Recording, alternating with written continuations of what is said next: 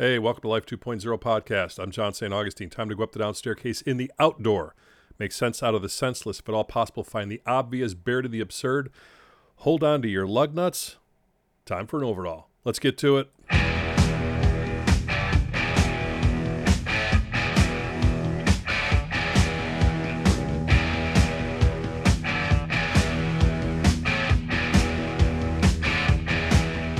Glad to have you back with me one more time, right here on the place where common sense for uncommon times is th- the way it is. And this is a little bit of a diversion show for me today. Um, let me just set this up as best I can. Uh, I don't watch the news. I don't watch Fox News. I don't watch CNN.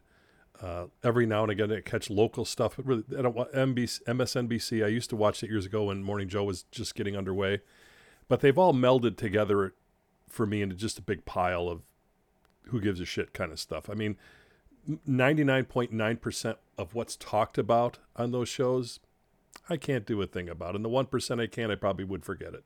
So just know that going in. Uh, I don't watch the news, and uh, there's a good reason for it on an energetic level. Suck the life out of you. What's the point? Or if you're someone who needs that feed, it injects you with life, which we'll get to in just a couple minutes. So, Big news this week, this past week, is that Tucker Carlson at Fox News was ousted, as was Don Lemon over at CNN. I didn't ever consider either one of those guys. I mean, I'd catch a piece here and there. I, it's not news to me, it's entertainment. And I'll explain that as well. So, when they were ousted, um, there's this big uproar from people, mostly, for the most part, who are not in the business of media. And I've been in the business of media a lot of different levels, going on three decades just about. And so I've had a lot of experience with the same things that we saw played out in the news on the major league level down in the minor leagues. And I say minor leagues meaning it's the same stuff, it's just a smaller audience. So, using my baseball analogy, if you're playing in minor league baseball, um, you're still playing the game. They're still do, shooting frozen T-shirts into the stands. The game is still nine innings long unless you get extra innings. I mean, everything's basically the same at the minor league level, except it's a much smaller audience watching. You get to come out and watch, you know, your local heroes there for about eight bucks to get in the door. You go to a major league game. It's the exact same game. There's same T-shirts they're shooting out, and a hot dog will cost you eight fifty just to have that, if if not more. So to me, I look at it as that sort of an analogy. The radio that I've been in, with the exception of Oprah Radio for four and a half years was AAA ball, for lack of a better metaphor here. And I was glad and good for it. You know, I got paid well and I was happy to do it. I think the biggest market I was in for a consistent amount of time was right here in Chicago when I was on WGN for a couple of years. And, you know, that was one of those times where I really thought this is the light, you know, my last stop in radio. Well, not so much. But so from Oprah Radio, which is a national and international brand, to WGN, which is a uh, it might be a national brand, I guess, depending on how you look at it. But certainly here in the Midwest, it's you know king of the hill or was. Uh, but things have gotten more crowded, and even podcasting takes a bite out of radio. So so I go from there, and then I was down to you know down to other places like CBS in St. Louis, which is a couple market sizes smaller than Chicago. So now you're down playing A ball, and then when I started, I was in the you know like the rookie league back in 1997 in the Upper Peninsula of Michigan at a CBS affiliate that went off the air at six o'clock at night. So I've worked my way from the bottom to the top, for lack of a better term, and then every rung in between. And I've seen so much of what goes on behind the scenes of radio and the media that I look at it very different than people who are not in the media. And even some of the ones that are in there, I'm thinking, how can you not see this? But this big upheaval about Tucker Carlson on the heels of the lawsuit that was settled, where Fox is going to pay three quarters of a billion dollars uh, to, Minion, to Dominion, I should say, uh, the voting machine company. And I am pretty well sure that part of the reason there was no apologies given on air by any Fox host, even though they were in the wrong, was because part of the deal was some of them are going to go. We, we won't ask your people to say they're sorry and that they made a mistake and that they lied and all that kind of stuff, which came out in the, you know, and all, and everybody knows about it. That's the other thing, right? It's like Perry Mason all over again. Before the jury is ever sequestered in the room, the whole world knows what's going on. It'd be near impossible to get something that was somewhat fair, I would think, not fair and balanced, just fair in general. So anyway, this goes back and forth, and I, I'm guessing they say, look, you know, we, we won't say we're sorry. And they're like, okay, that's fine. But these people are going to go. These are the ones that cause the most problems. These are the ones that that are are expendable to a greater or lesser degree. So Maria Bartiromo gone from Fox News. Jeannie Pirro gone from. I never saw either shows. I saw Maria when she was on the Money Channel every now and again. Uh, the only thing I know about Jeannie Pirro is that they've done parodies of her on Saturday Night Live, and I'm, okay, good. Uh, but Tucker Carlson was a shock to most people, and I'm not shocked. Meaning that your biggest liability is always um, on the bargaining table to be gone. The whole idea of media, just get this. And, and, and for those of you who think, you know, I'm going to work this in as best I can. I have so much in my mind this morning and not enough coffee to fill it. Um, this is all about an audience. Media, all media, everything. My show to Tucker Carlson to Mr. Rogers. It's all about your audience. And what does your audience want from you and what do you want from them? But you have to cultivate that audience first in order to feed them. And that's what Fox has done. That's what WGN does. Can you imagine? I don't know if you're, any of you are familiar listening to this, but there's a guy on Saturday mornings in Chicago radio named Lou Manfredini. They call him Mr. Fix It. And Lou's been on for decades. He rules Saturday morning radio in Chicago. I think probably from 9 to noon or something like that. I'm not exactly sure when he's on now. Great guy. And you know, I'm not haven't been to WGN for almost a decade at this point, but I can tell you that one of the biggest billing shows for that channel is Lou's show. I'm sure he's got a great deal and more power to him, but people wait in line on the phone to ask this guy about how to fix a screen on a back door. And there's an audience.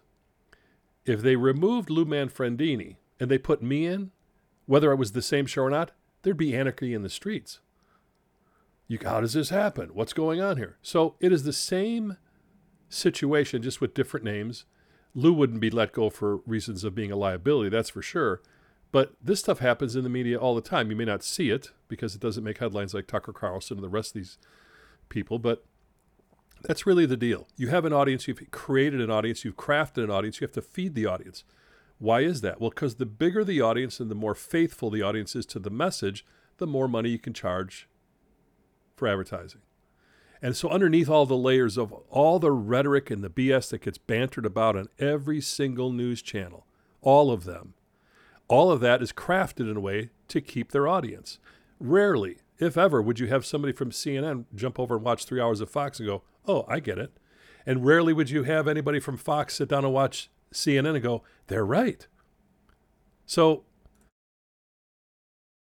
behind the scenes of all this stuff, kind of like the Wizard of Oz concept, don't look behind the curtain because there's a guy moving a bunch of wires and, and lights and stuff. That's how it is. So, somewhere in all these proceedings, my educated guess is that the biggest liability on the crew and the team was Tucker Carlson. He's the one that pushed it the most, according to them. Again, you know what? I've never seen the guy's show. I don't want to, don't care. And I'll tell you why, because there's some things that he and I agree on that I didn't find out till after the fact, which I'll get to in a second. Now, you may think, what? You're agreeing with Tucker Carlson? Yeah, I am at some stuff. And, uh, but there's your tease. You're to have to hold that for just a second. So that's just a little setup of how it really works. And the fact that he was not allowed to address his audience before he left is normal in this business. There's been at least four or five times that I had zero idea going into a radio booth that it was my last day. And there's a reason for that. They don't want you locking yourself in there, ranting and raving and pissing off your audience that somehow you're the victim of circumstance or whatever.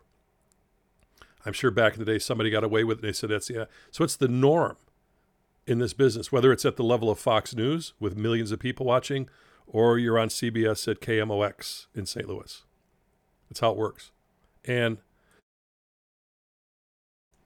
they depend on the fact that people have a forgettery. They, our history isn't real good, but our forgettery is even even better. Meaning, in time, somebody will fill the Tucker Carlson slot. They will talk about similar things that Tucker Carlson did, but they won't talk about things that he talked about, which got them in trouble and cost them money. And I believe Brian Kilmeade has jumped into that slot already. I don't think I don't, I don't know if it's permanent or not, but it's like now it's called Fox News Tonight or something like that. I met Brian a few times over the years, many, many, many years ago. There was a, uh, when Fox News was more about entertainment, especially the Fox and Friends in the morning show. And I don't remember the name of the couple that won the uh, won the visit, but basically they did some big thing where Steve Doocy, E.D. Hill or E.D. Donahue was the female anchor, and Brian Kilmeade like would come to a town and broadcast. And somehow people in Escanaba, Michigan won this contest. It was a guy, uh, Al, he's like a dentist or something, his wife. And the whole idea was like they're to having breakfast with the crew.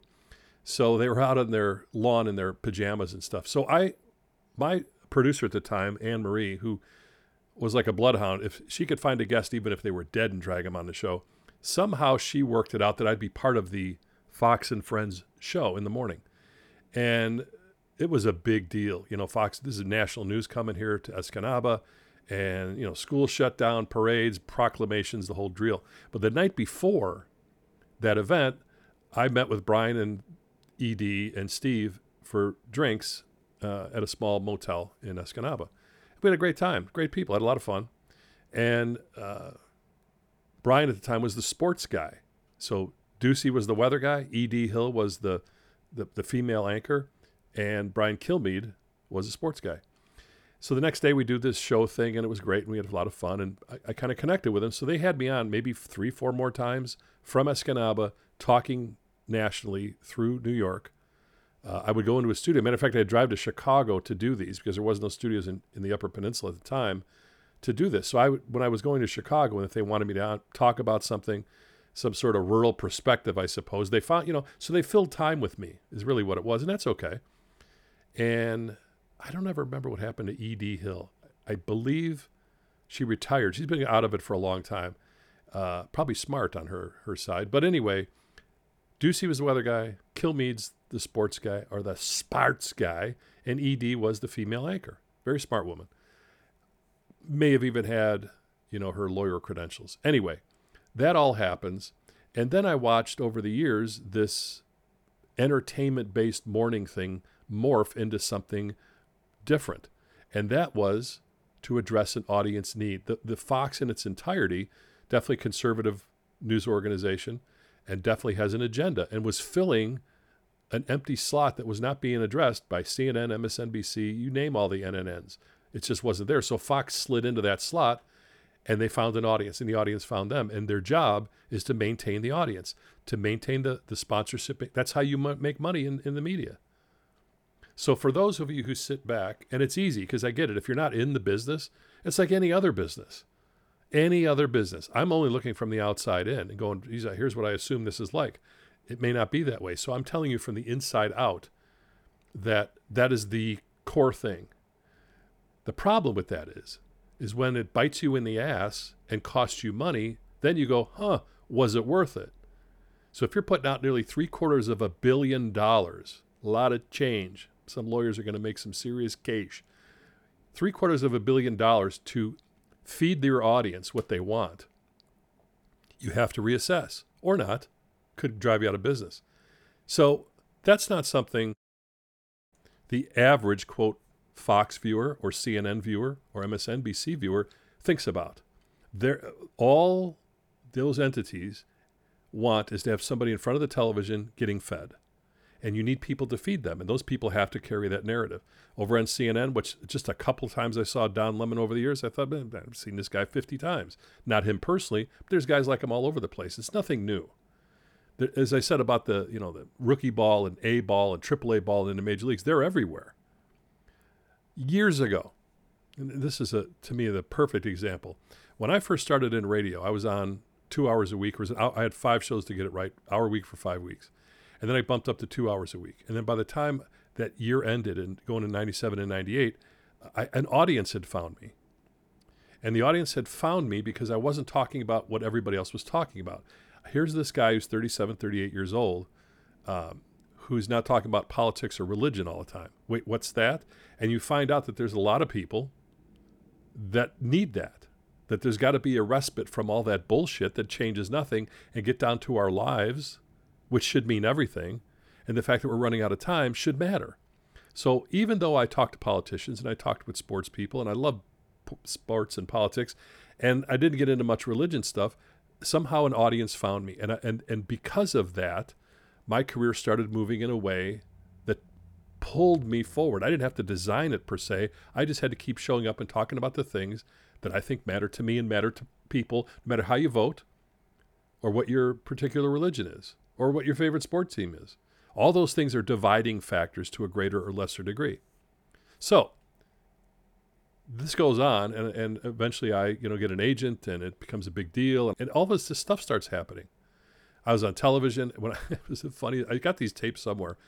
Um, Charter Communications was a, a small regional communications company back then. This is probably in 2000, 99, 2000. And they put a TV camera in my studio for, as an experiment to see if people would watch me in their homes and like a simulcast. They'd see me and they'd hear the radio show. And I thought, who in the world is going to sit at home and watch on the television a guy on the radio in a studio two states away? Why would you do that? This is the most ridiculous thing I've ever heard. They put it in there and I was wrong.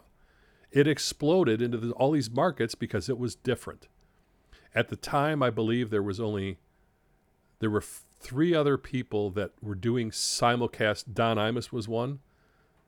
Howard Stern was one. I don't remember the, the, the third person, and myself. And I was nothing compared to these guys at the time. But it, it taught me how this stuff can expand, expen, expen, try to say this twice, exponentially. And um, without real much effort on my part. I just kept showing up and talking about the things that mattered to me. People connected with it, bigger audience, bigger audience, bigger audience.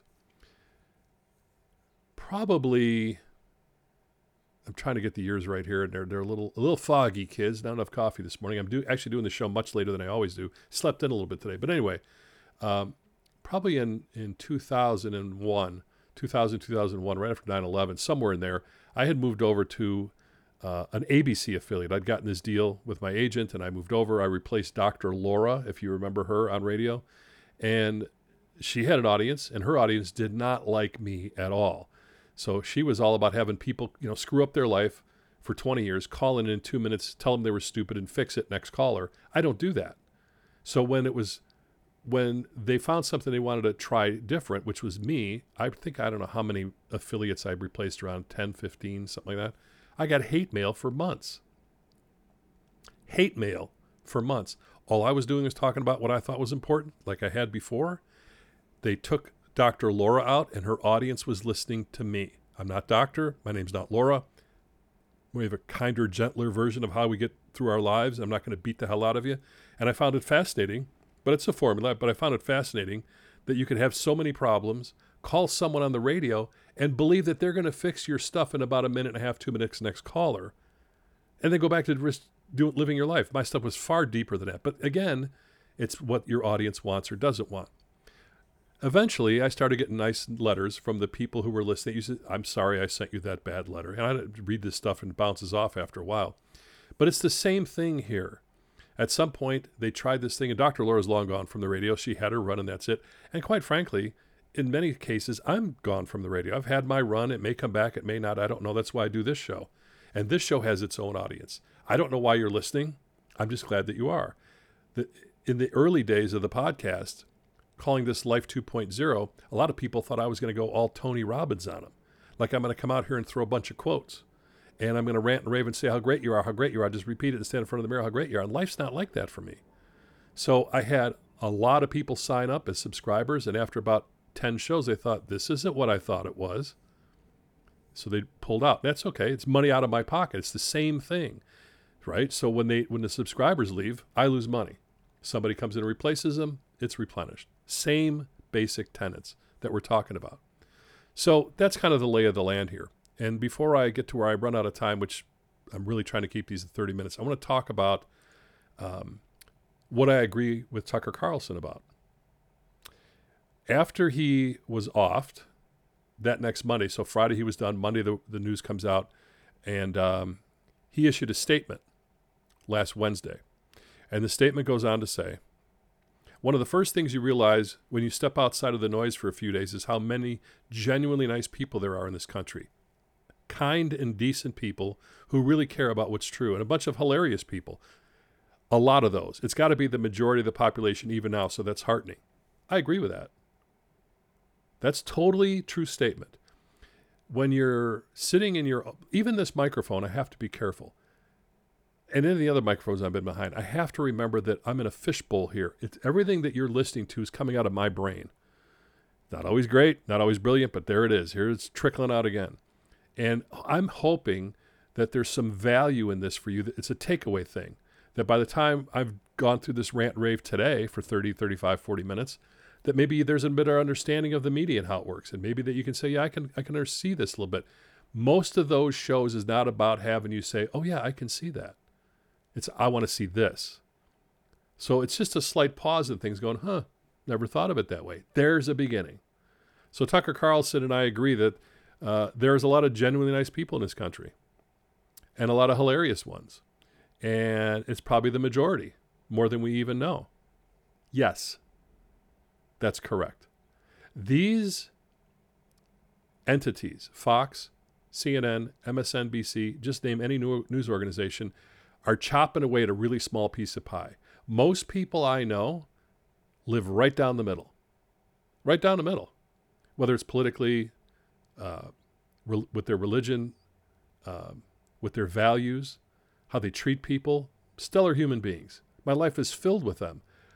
I don't have any ranting and raving people unless they had a couple in them and then, you know, Sybil comes out. But for the most part, I don't have that. So when I've watched these shows, I'm thinking, why is everybody so pissed off?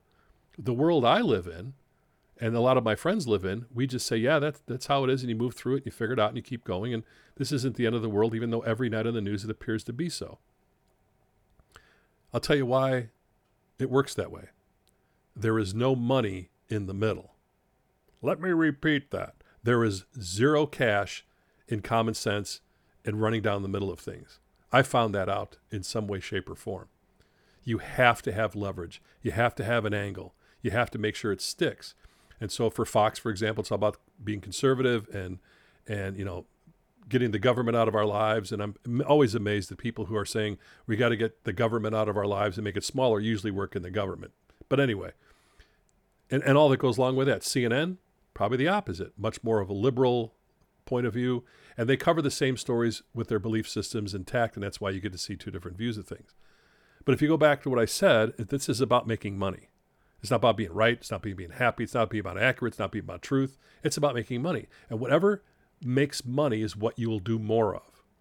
So I always thought working at Harpo was a great example of that you can. Now, Miss Winfrey's done very well in the beginning of her career, she had some of the lower level stuff and then got out of that and moved everybody up with her. And I thought, now here's a perfect example of someone who's carved out a niche talking about things that matter your lives, not just shoes or what politician did what and all that kind of stuff. She was an example of that, but she's the she's the one off. A lot of that you have to have these these edges. Jerry Springer, who just passed away, started out as a as a as a talk show host to talk about things that kind of mattered and found out doesn't matter. We need to get the lower underbelly here and have them come out and talk. That's what people want to see. Well, I don't want to see that, but there's a segment that does, and they did very well with it for decades. Maury Povich, I can't even get into that. So these are all very small audiences in comparative to the world that they're reaching out to. So if 17 million people tune into Fox, a lot of 330 million, that's not a majority. Or if 20 million tune into CNN, it's the same thing. These are numbers only in relative to the platforms that are, they're coming from. Something really important to keep in mind. Tucker Carlson continued. The other thing you notice when you take a little time off is how unbelievably stupid most of the debates you see on television are. They're completely irrelevant. They mean nothing. In five years, we won't even remember that we had them. Trust me, as someone who's participated, and then at the same time, this is the amazing thing the undeniably big topics, the ones that will define our future, get virtually no discussion at all. Civil liberties, emerging science, demographic change, corporate power, natural resources. When was the last time you heard a legitimate debate about any of those issues? It's been a long time. Debates like that are not permitted in American media. Spot on. I agree with Tucker Carlson. It's just because I said it. There's no room. Who wants to listen to that? a couple months ago, my highly significant other and I went up and saw Neil deGrasse Tyson up in Milwaukee. And it was about a two hour show. It took longer to get there and back than it did for the show, but it was worth it because here's this guy's a brilliant scientist and the, the way he sees the world the way I want to see the world to a greater or lesser degree. And I wanted to see that. There's probably 2,000 people there. And I think he was going to do another one the next couple days. So there's 4,000 people that got a chance to see this. But 4,000 people come. If you try to get that as a viewership on Fox, they turn the, t- the station off. These debates, these conversations, talking about things that really matter, are not had. Why? Because they don't make money. Who's going to do that? CNN? No. Fox? No. MSNBC? No. They have to feed the raw meat because people are hungry to be fed again and again and again to reinforce their beliefs. And those reinforced beliefs keep them coming back. So he goes on to say finally, both political parties and their donors have reached consensus on what benefits them the most, and they actively collude to shut down any conversation about it. Suddenly, the United States looks very much like a one party state. That's depressing realization, but it's not permanent. Our current orthodoxies won't work. They're brain dead. Nobody actually believes them. Hardly anyone's life is improved by them. This moment is too inherently ridiculous to continue, and so it won't. The people in charge know this, that that's why they're hysterical and aggressive. They're afraid. They've given up on persuasion. They're resorting to force, but it won't work. When honest people say what's true calmly and without embarrassment, they become powerful. At the same time, liars who have been trying to silence them shrink and become weaker. That's the iron law of the universe. True things prevail. Where can you still find America saying true things? There aren't many places left. So I can pick and choose through that one because if you listen to the transcripts that came out and the testimony was coming out and the information was out, uh, Mr. Carlson and the, our former president, not real good friends, even though he had to put that on in order for that check to clear.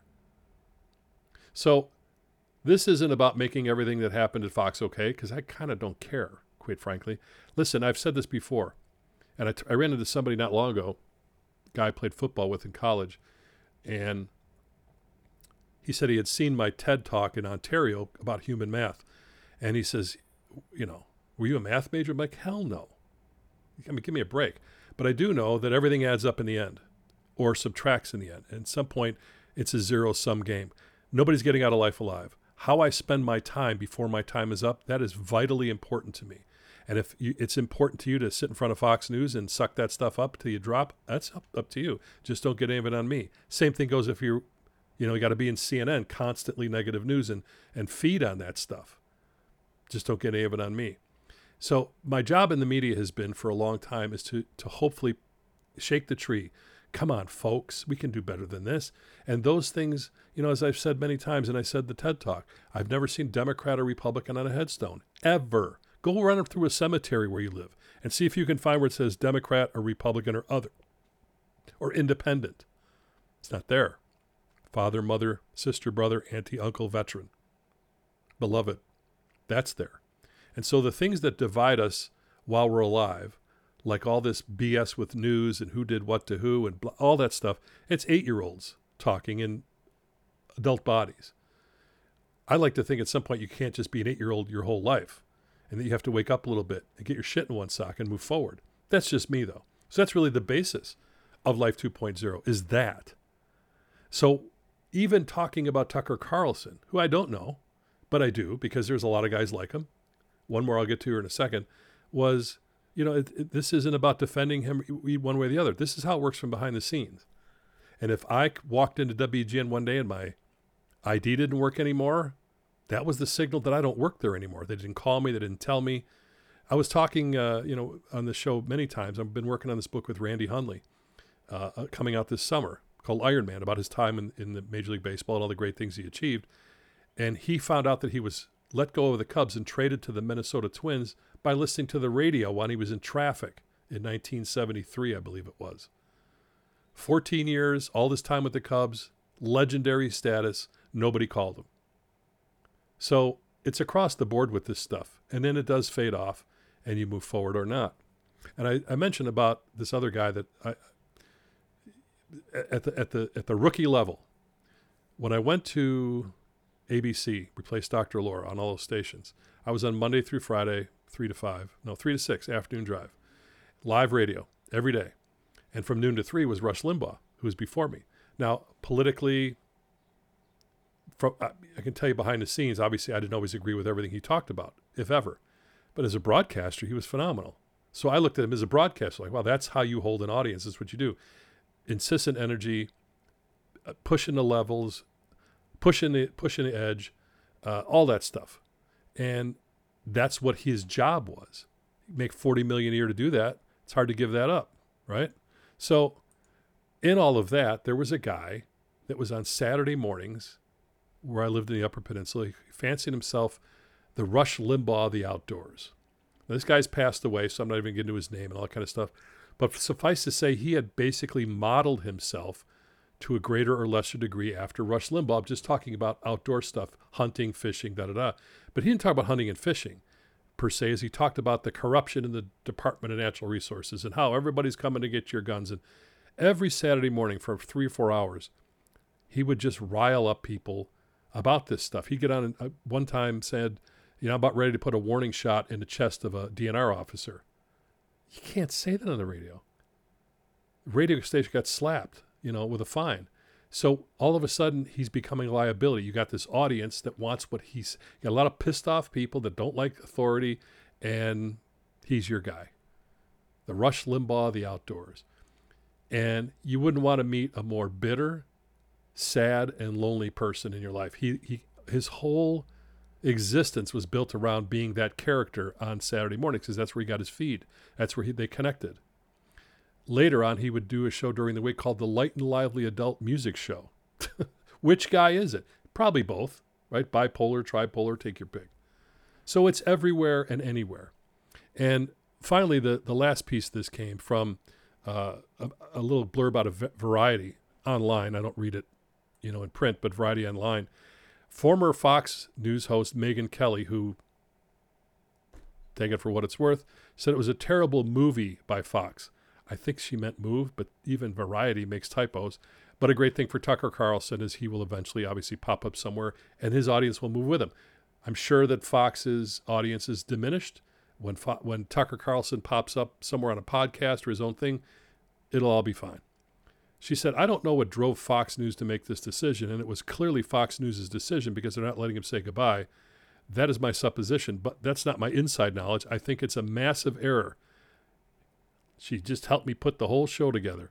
I think this is a massive misjudgment of what their audience wants. So, kids, let's just review real quick before I cut you loose today. When you're watching this stuff on television, you have to understand, or at least you should attempt to understand, how this works behind the scenes. It's not that just this man or woman pops up, myself included, and says, here, here it is. Here's the keys to the kingdom. And then you get in line and follow that.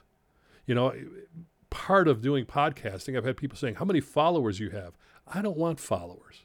I want leaders. I don't need anybody following me around going, You're the greatest thing in the world. I've had some of that. Don't care about it. So building leaders to me is far more important than having followers. That's that's just my little glitch there. But anyway, she's correct.